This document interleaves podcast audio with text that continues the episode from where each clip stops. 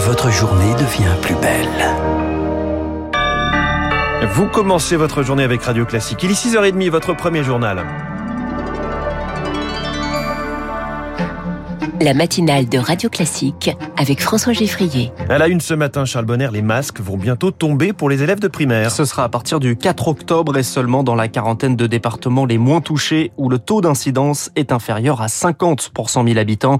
Pour le moment, cela ne concernera dans un premier temps que les enfants, pas les professeurs, dont les syndicats alertent. Attention, il ne faut pas se précipiter pour Guylaine David, la co-secrétaire générale du S N U P P F S U. Le gouvernement a décidé de prendre comme référence le taux d'incidence en population générale et pas chez les six dix ans.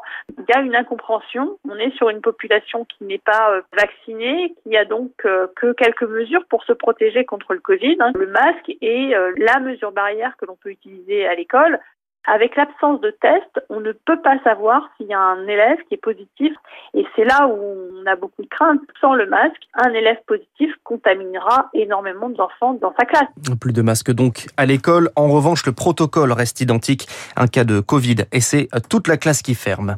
À l'université, un million sept cent mille étudiants font leur rentrée après la crise sanitaire où les cours étaient à distance. C'est désormais du passé. Les amphis sont ouverts et les cours sont en présentiel. Victoire Fort, c'est la joie et le soulagement qui domine chez les étudiants. Dans un parc, en face de l'université, trois jeunes femmes. Alors je m'appelle Lynn et j'étudie le droit. On est dans la même promo, je m'appelle Christelle. Je m'appelle Loujane. Cette deuxième année de fac ressemble enfin à ce à quoi elle s'attendait. La chaleur des amphis. Ça se battait pour être au premier rang, j'aurais jamais pensé me battre pour me mettre au premier rang et écouter un cours. Et les amitiés qui se créent. On a tous les afterworks, les week-ends d'intégration. Franchement, c'est, c'est les petits trucs comme ça que tu perds et quand tu les retrouves, ça fait grave du bien. En première année, elles ont dû s'accrocher. J'étais pas vraiment motivée en fait. Puis on va pas se mentir, l'année dernière, la plupart des examens, on les a passés en distanciel.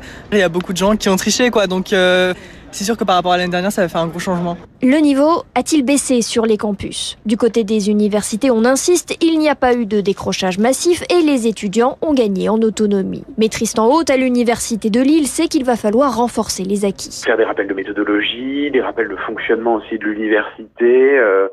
Il y aura peut-être une, une petite baisse passagère ou c'est pas des différences qui, euh, je pense, résisteront à un semestre. Et si les difficultés persistent, le dispositif d'entraide grâce aux tuteurs est maintenu. Victoire Fort. À noter qu'il reste deux cent trente-neuf bacheliers sans affectation à l'issue de la procédure Parcoursup, chiffre indiqué par le ministère de l'Enseignement supérieur. Ils étaient près de six cents l'an passé.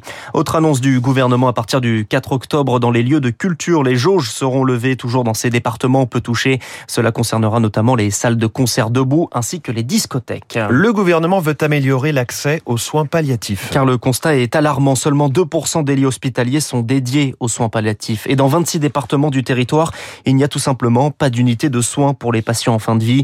Le gouvernement engage cent soixante et onze millions d'euros sur trois ans. Le but est de diversifier l'offre, notamment pour les soins à domicile. Car souvent, faute de choix, ce sont les médecins généralistes qui se retrouvent en première ligne. C'est le cas de Bénédicte Delmaguya, qui chaque année, elle doit gérer seule en moyenne trois patients en fin de vie. C'est pas simple en étant seul, ça demande du temps. C'est pas je passe, je fais une injection, je m'en vais. On est une heure à chaque fois. Hein. Le matin tôt avant de commencer les consultations, le soir tard pour être sûr que la personne euh, ou se réveille pas trop ou ait pas une crise d'angoisse. Le dernier, ça a failli déraper à un moment donné parce qu'effectivement il y avait toute la famille. Ils ont pris peur, ils ont appelé le SAMU qui leur a dit euh, non mais de toute manière vous pouvez pas le laisser comme ça. C'est du n'importe quoi. Il faut qu'il soit hospitalisé. Tout le monde est en panique. Il était trois heures du matin. Ils voulaient absolument que je parle aux, aux pompiers qui partent pas comme ça et j'ai dû arriver. Et euh, voilà. Ça demande d'être quand même très très impliqué parce qu'effectivement on couvre pas l'ensemble de la nuit. Je crois pas qu'il y ait encore beaucoup de médecins qui le fassent. Bénédicte Delmaguiwa au micro de Rémi Pister.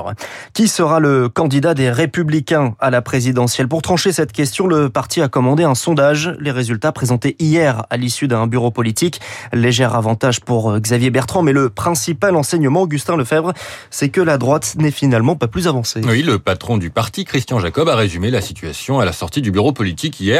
Les résultats sont clairs, Xavier Bertrand arrive en tête. Mais il ajoute juste après, par ailleurs, les écarts sont serrés. Car effectivement, Valérie Pécresse n'est jamais loin derrière. Elle est même devant sur certains points. Un peu plus de bonnes opinions chez les sympathisants, par exemple. D'autre part, un troisième homme se dégage, Michel Barnier, dont l'expérience internationale est reconnue par les sondés. Bref, chaque camp voit deux mille vingt-deux à sa porte. Alors, comment les départager? Une majorité des personnes interrogées veut un congrès fermé plutôt qu'une primaire ouverte aux sympathisants de droite. Sur ce point, on devrait y voir plus clair samedi avec un congrès numérique, puisque les militants voteront sur les modalités du vote qui désignera la personne pour laquelle ils voteront l'année prochaine. Voilà, Augustin Lefebvre, c'est plus clair comme cela. Feu vert pour un renforcement des peines pour violence contre des policiers. Le projet de loi responsabilité pénale et sécurité intérieure en première lecture à l'Assemblée nationale. En cas d'incapacité de travail de plus de huit jours, le texte prévoit sept ans de prison et cent mille euros d'amende. Jean-Yves Le Drian va enfin rencontrer son homologue Anthony Blinken. Ils se croisaient dans des réunions ou dans les couloirs des Nations Unies. Ils vont enfin se parler en tête-à-tête en marge de l'Assemblée Générale de l'ONU. Cette rencontre pour apaiser les tensions en pleine crise des sous-marins. Hier soir, Emmanuel Macron et Joe Biden se sont enfin parlé. Communiqué conjoint, des consultations approfondies seront mises en place pour un retour de la confiance. cent cinquante-quatre hectares, plus de trois cents habitations détruites. Le bilan des coulées de lave sur l'île des Canaries. Le volcan de Cumbreviera est entré en éruption dimanche. Pour le moment, aucune victime, mais la lave se rapproche de la mer. Pour l'empêcher, les pompiers tentent de dévier la coulée vers un ravin. C'est une tentative désespérée pour Edouard Kaminsky, professeur à l'Institut physique du Globe de Paris. Vu les masses qui sont en jeu et qui sont déplacées, c'est totalement illusoire d'imaginer pouvoir faire quelque chose. Par contre, on peut prendre des mesures qui peuvent permettre de gagner un petit peu de temps. Donc, par exemple, historiquement, en Islande, on a pu arroser avec de l'eau de mer un fond de lave pour essayer de la refroidir et de faire augmenter la, la viscosité pour que la lave avance plus lentement et permette de prendre des mesures. En Italie, on a essayé de larguer des blocs de béton, effectivement, pour dévier la, la coulée, mais ça reste des mesures avec un, un effet limité dans le temps parce qu'on ne peut pas bloquer une coulée de lave de ce type. Et puis on termine avec du sport et la septième journée de Ligue un. Paris l'emporte sur le fil face à Metz deux un. Saint-Etienne coule face à Monaco, défaite trois un. Et Marseille bute sur Angers zéro zéro. Une rencontre marquée par des affrontements en fin de match entre supporters angevins et marseillais. Merci, c'était le journal de six heures trente de Charles Bonnet.